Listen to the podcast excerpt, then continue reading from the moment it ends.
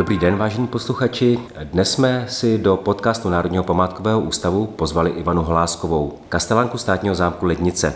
Ta v loňském roce získala cenu Patrimonium pro Futuro za příkladnou zprávu a prezentaci památky. Jaké byly začátky na zámku Lednice, jaké to je dostat se s památkou na seznam UNESCO a jakou lednici čeká letní sezóna? Dobrý den, paní Hlásková. Hezký dobrý den. A já jsem se dočetl, že vy prý, když jste byla malá, tak jste si hrála na průvodkyni. Je to přesně tak. Díky svému tatínkovi, který miloval historii, tak jsem měla možnost navštěvovat s ním muzea, galerie, hrady a zámky a byla jsem tím prostředím tak okouzlená, že když jsme potom jezdili na školní výlety, tak jsem byla spolužáky vyzývána k tomu, abych provázela místo průvodců, což se samozřejmě tenkrát nedalo, ale hráli jsme si eh, na návštěvy zámku a, a já jsem předváděla, jak má vypadat dokonalá průvodkyně. Takže jako malá jste naštívila uh, také zámek Lednici? Eh, byla jsem v Lednici poprvé samozřejmě se školním výletem, jako většina eh, návštěvníků. A zámek si interiéry si moc nepamatuju, ale vím, že jsem byla strašně okouzlená parkem, rybníky, labutěmi a ty okamžiky vidím pořád. Vy jste sem nastoupila v roce 1978, což je 45 let. Jaké byly začátky? No, eh, takové trošku rozporuplné, protože samozřejmě v první řadě to byla velká romantika. Eh, přijít, eh, nastěhovat se na zámek, to, to bylo něco naprosto úžasného, ale na druhé straně jsem vnímala, v jakém hrozném stavu se zámek nachází. Tady vlastně tehdejší krajské středisko státní památkové péče provozovalo pouze devět místností těch reprezentačních sálů. V prvním patře bylo zemědělské muzeum, ve druhém byly depozitáře, které byly šílené, protože tam byla spousta rozbitého, naházeného nábytku bez ladu a skladu. Konírny sloužily jako skladiště, v další části zámku sídlila Vysoká škola zemědělská, byly tam koleje, menza, takže podle toho to všechno vypadalo. Musím říct, že asi po dvou nebo třech letech, kdy absolutně nebyly peníze na žádnou údržbu, tak jsem zvažovala, jestli zůstat nebo jestli se pustit do něčeho jiného. Ale ta lednice, ten genius loci člověka opravdu polapí a nepustí, takže jsem vydržela. Chápu to tak, že těch devět místností tak bylo pod zprávou památkového ústavu ano. tehdy a jeho jste byla vlastně zaměstnanec. Přesně tak. tak.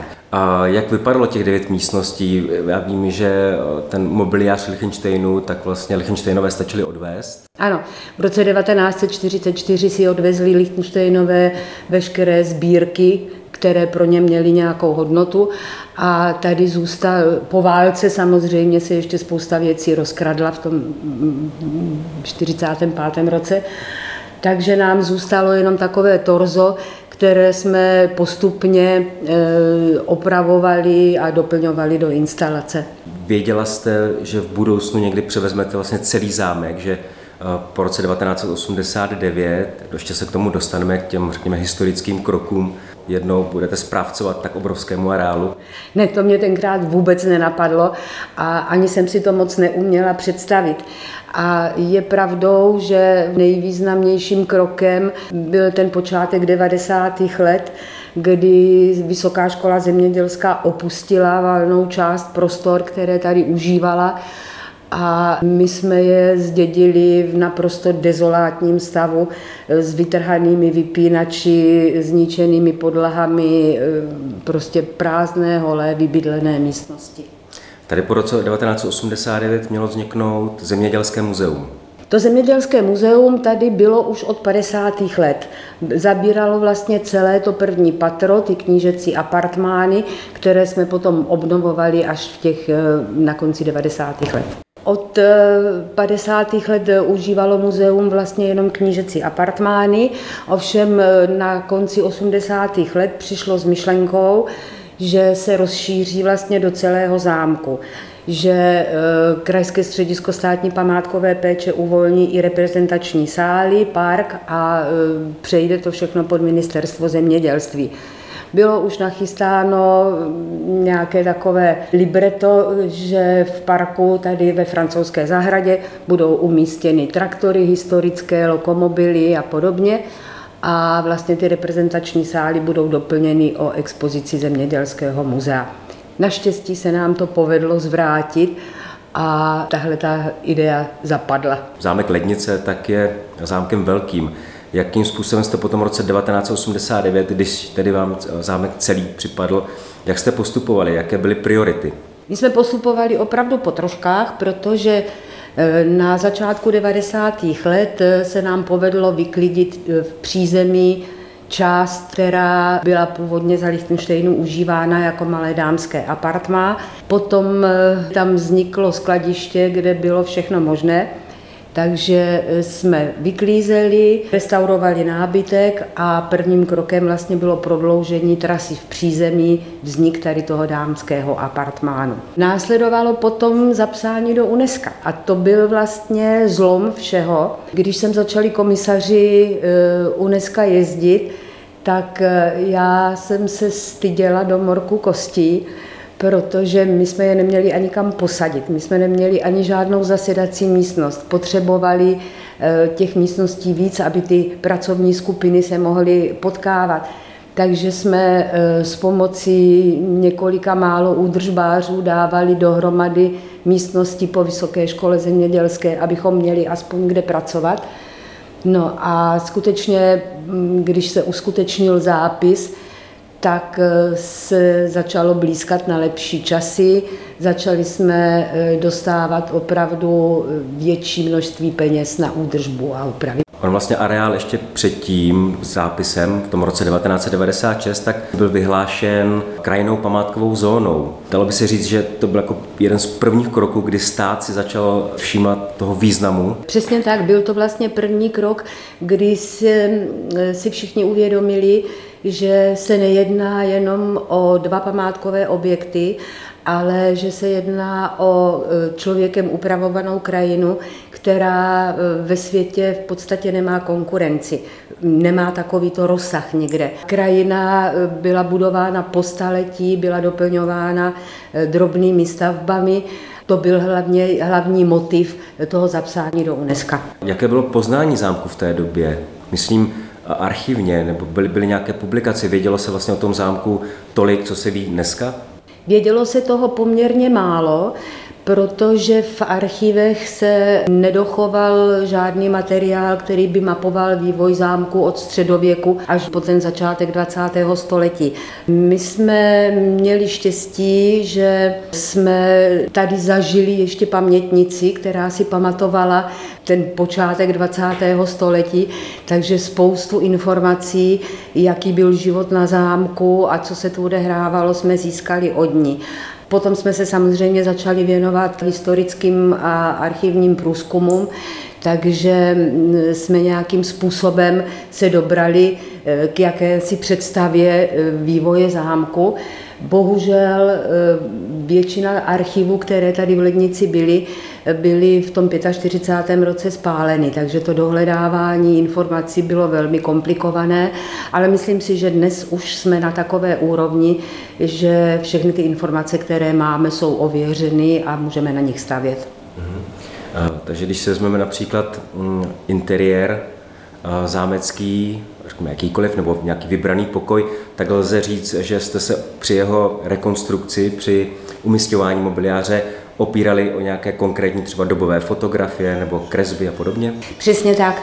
Bylo štěstí, že lednice byla vždycky velmi fotogenickým objektem, takže jsme od toho roku 1895 až do současnosti eh, pozbírali spoustu fotografií a co bylo velkým krokem ku předu, tak byly lichtenštejnské seznamy, které jsme tu našli přímo na zámku. Oni byli velmi metodičtí, takže bylo všechno pečlivě popsáno, očíslováno, takže jsme věděli, že v čínském salonu je umístěn takový a takový nábytek, že má modrý saténový potah. Takže z toho se nám potom opravdu krásně vycházelo a, a dobře pracovalo. Vy jste dokonce jezdili i do Holandska na aukce, kde jste kupovali předměty, které se tam najednou odstly. To byla velmi kuriozní situace. My máme takového sponzora v Holandsku. Je to člověk, který má velký vztah k lednici a e, ten nám kdysi nabídl, že by nám dodával tulipány.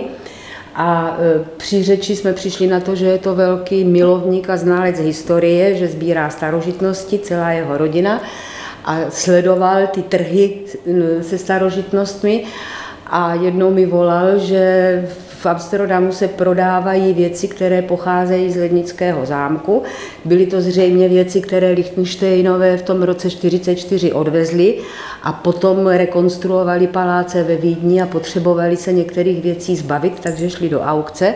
A já jsem okamžitě zkusila ministerstvo kultury a, a ta reakce byla naprosto úžasná. Obratem nám uvolnili finanční částku a měli jsme možnost vlastně dva roky po sobě dokoupit pár skutečně autentických věcí. Ta aukce probíhala vlastně tak, že jste přihazovali, nebo přihazovala jste? Ano, bylo to velké dobrodružství. My jsme měli pochopitelně vytipováno, co bychom rádi nakoupili a měli jsme samozřejmě hranici finanční, kterou jsme museli dodržet, takže to bylo velmi napínavé, ale musím říct, že mě to strašně bavilo. A e, v podstatě se nám povedlo koupit téměř všechno. Bylo taky velké štěstí, že e, dva e, podnikatelé tady z Břeclavska, kteří se o tom dozvěděli, tak nám velmi pomohli a e, my jsme dražili i jejich jménem některé věci, které oni koupili a potom jsem do zámku zapůjčili. K Lednici patří jeden z největších zámeckých parků v Evropě. A to asi nemáte jednoho, nebo dokonce půl zahradníka, jako na jiných našich objektech. To ne. Na, máme téměř 200 hektarů ploch Máme na údržbu četu 20 zahradníků. Samozřejmě nikdy jich není 20, někdo je nemocný, někdo má dovolenou, takže e, není to velký počet, i když zřejmě ve srovnání s ostatními objekty ano. E, potřebovali bychom tu četu samozřejmě rozšířit ta práce je tady velmi náročná, protože jenom francouzská zahrada vyžaduje několikrát do roka přesazování záhonů, stříhání neustále těch pravidelných tvarů z buksusu a z tisu. Anglický park je opravdu velmi náročný, protože údržba těch starých stromů klade velké fyzické nároky na, na tu mužskou část. Celoročně je těch 20 lidí opravdu strašně vytížených. Jak byl park eh, komponován? Respektive zajímají mě vazby mezi ním a zámkem. Eh, ten park má velmi složitou historii, to by bylo na dlouhý samostatný pořad a samozřejmě taky na odbornících. Od té malé renesanční zahrady se park rozšiřoval v baroku obrovským způsobem.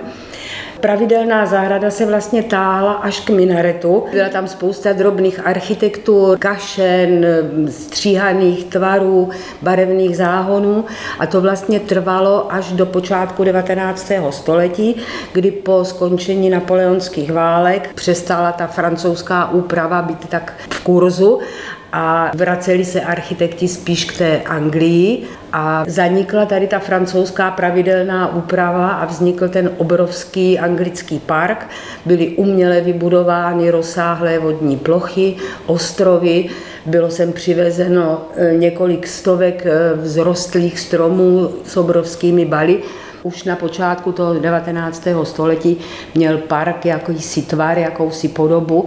E, nečekalo se dlouhá desetiletí, až se stromy rozrostou a zapojí.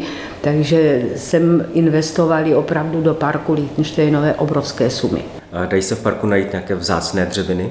Určitě ano tím, že Lichtensteinové považovali lednici za takovou svoji vizitku, za svoje reprezentační sídlo, tak dbali na tom, aby všechno, co bude v lednici, bylo zvláštní, exotické, zajímavé.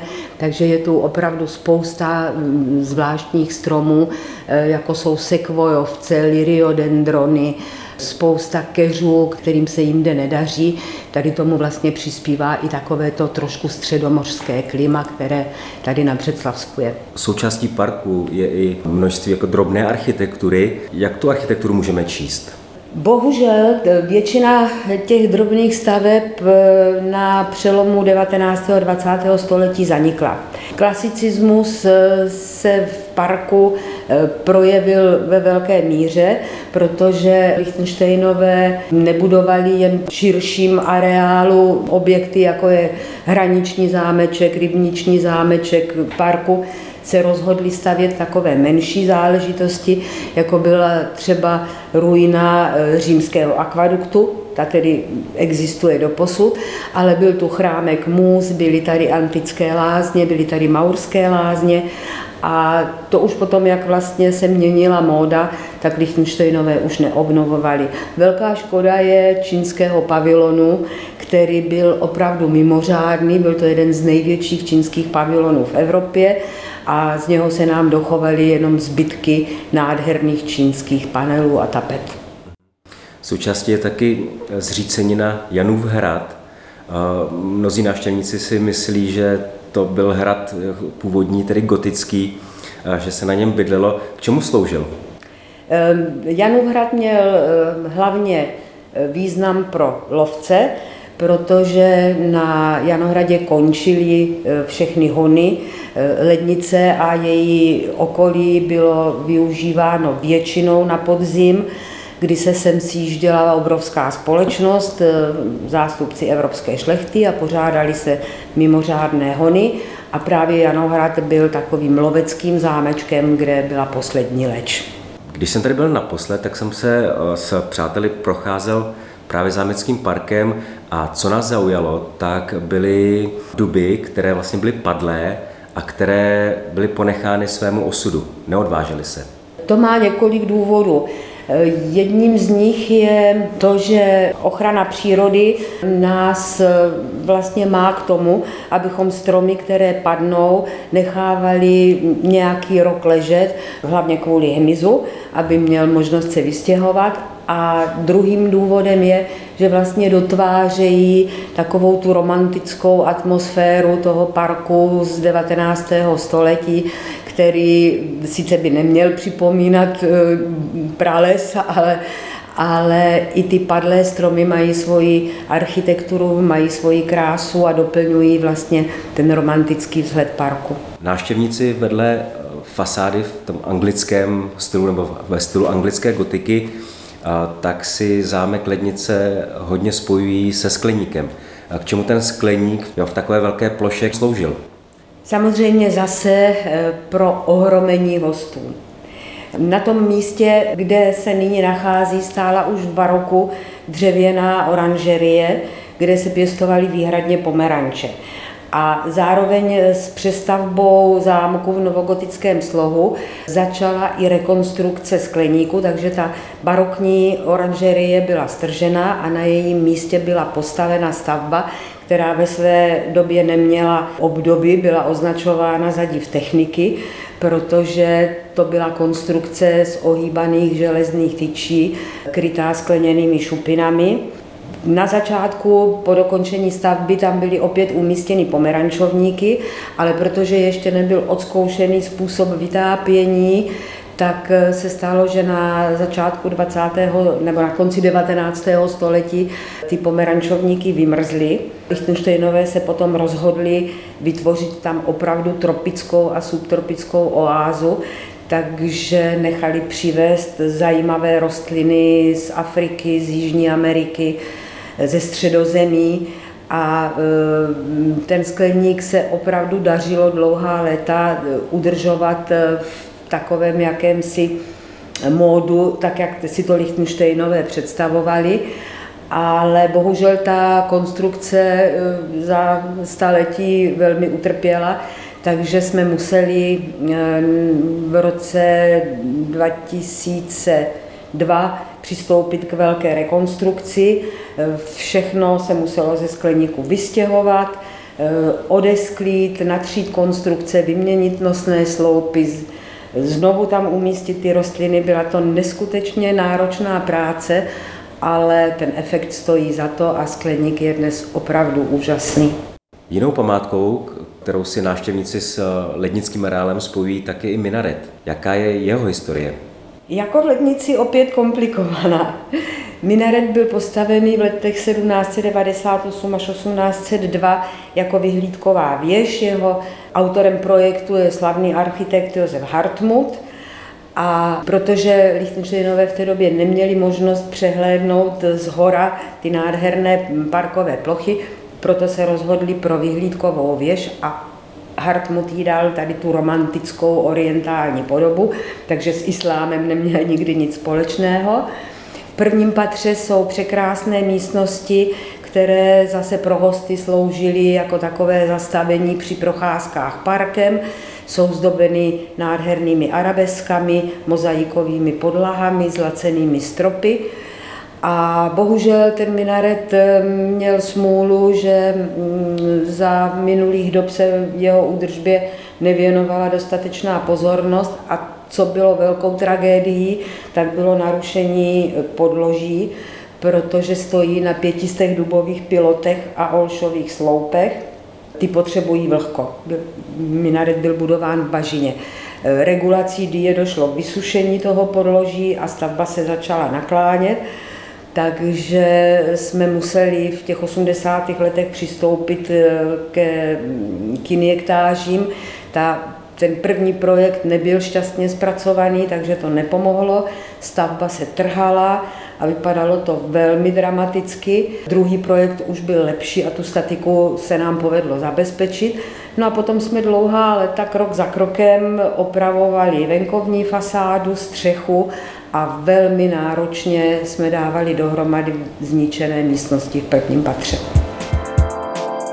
Jste tady 45 let, pozorujete změny, myslím, v charakteru návštěvníků? Samozřejmě, ta struktura návštěvníků se velice mění. Lednice byla vždycky jedním z nejnavštěvovanějších objektů. Většinou jsme bývali na druhém, třetím místě, ale dnes jsme předběhli i naše kolegy na Karlštejnu a na Hluboké a už několik let se držíme na první příčce. Zahraniční návštěvníci se velmi mění. Nejčastější národnosti, která sem přijížděla, tak byly z okolních zemí, to znamená Slovensko, Rakousko. V dnešní době už jsou to většinou Poláci, Maďaři a v poslední době velké množství Korejců. A potýká se lednice nebo celý ten areál potýká se s overturismem? Takhle to asi vnímají občané lednice, pro které je zřejmě ten příval sezónních návštěvníků trošku zatěžující, ale zase na druhé straně jim to přináší obživu, takže eh, si myslím, že to snášejí poměrně dobře. A my tím, že jsme za posledních 20 let rozšířili prohlídkové trasy, tak eh, se ta návštěvnost takovým mm, slušným způsobem eh, rozprostře po celém objektu a mm, neřekla bych, že by nás to nějak zatěžovalo. Narážím na zmínku, když jsem se dočetl, je to pár dní zpátky, že prý centrála cestovního ruchu Jižní Morava přestala zámek Lednici a také město Mikulov promovat právě z důvodu z velkého, velkého množství turistů. Já tuhle informaci bohužel nemám. My jsme s centrálou nikdy nemluvili o tom, že bychom chtěli, aby snížili promolednice. Myslím si, že nám v minulých letech poměrně hodně pomohli s propagací v zahraničí a mm, pokud si to oni takto vyhodnotili, tak mm, je to docela škoda, protože, jak již jsem zmiňovala, Korejce, to bylo eh, pro nás velké překvapení, protože před několika lety eh, korejští novináři lednici hezky zpropagovali a dnes máme vlastně minimálně dvakrát týdně zájezdy z Koreje, takže já bych se přimlouvala za to, aby centrála nás neomezovala. Korejský jazyk je jedním z jazyků, které nejsou příliš časté, řekněme, na objektech. Jak řešíte překlady nebo tlumočení? Většinou pomocí angličtiny. Zdá se, že valná většina účastníků zájezdu angličtinou vládne a pokud ne, tak jejich průvodci překládají z angličtiny do korejštiny. Vy jste nedávno vydala i knihu Ivana Holásková a zámek Lednice. A co vás k tomu přivedlo? No mě vůbec nic. Tenhle nápad pojal tehdejší první náměstek ministra kultury, pan inženýr Zdeněk Novák, protože ministerstvo už pár publikací eh, o ženách v kultuře vydalo. A přestože jsem se hodně bránila, tak jsem byla nějakým způsobem přesvědčená, abych eh, spolupracovala. Takže jste byla spovídaná, je tam spoluautor, nebo jsou to ano, vlastně ano, vaše autorka, autorka této knihy měla připravený scénář, co by ta kniha měla asi obsahovat, takže já jsem dodávala fotografie, vzpomínky a podobně. Mm-hmm. Jaké to bylo se vracet vlastně ve vzpomínkách? Těch 45 let zpátky. Já vím, že teď se bavíme o vzpomínkách vlastně svým způsobem. No, někdy se člověku moc vzpomínat nechce. Je lépe některé věci z paměti vymazat, ale na druhou stranu je dobře, že ty vzpomínky někde zachycené jsou, protože dnes si běžný návštěvník lednice, ale vlastně ani kolegové mladší nedokážou představit, že lednice byla v dezolátním stavu že jsme bojovali o každou korunu, že jsme bojovali o židli do kanceláře.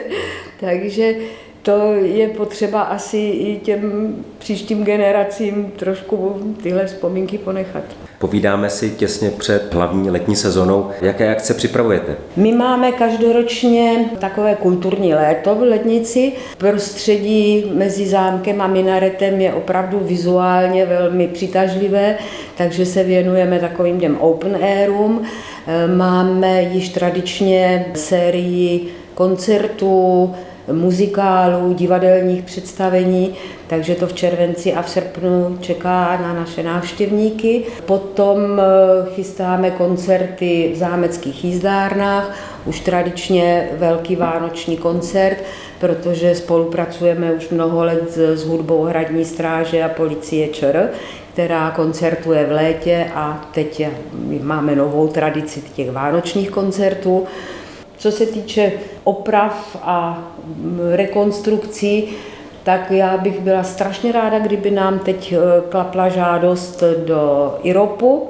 Chtěli bychom eh, rekonstruovat unikátní prostor za skleníkem, takzvané katakomby, což byla další zimní zahrada, taková chladná, kam se na zimu umístěvaly rostliny z parku takovým dekorativním způsobem a v zimě, když se nedalo procházet za ošklivého počasí venku, tak se mohli hosté projít skleníkem, sejít dolů ještě do toho velkého krásného prostoru. Takže o ten velmi stojím, ten by měl fungovat stejným způsobem jako za Lichtensteinu a Maurský dům, což jsou bývalé turecké lázně, které mají nádhernou fasádu zdobenou maurskými arabeskami. To o tohle letos budeme usilovat. Doufejme, že se vám splní tato přání a my ještě jednou gratulujeme k ceně Patrimonium pro Futuro a děkujeme za rozhovor. Moc děkuji, přeji všechno dobré.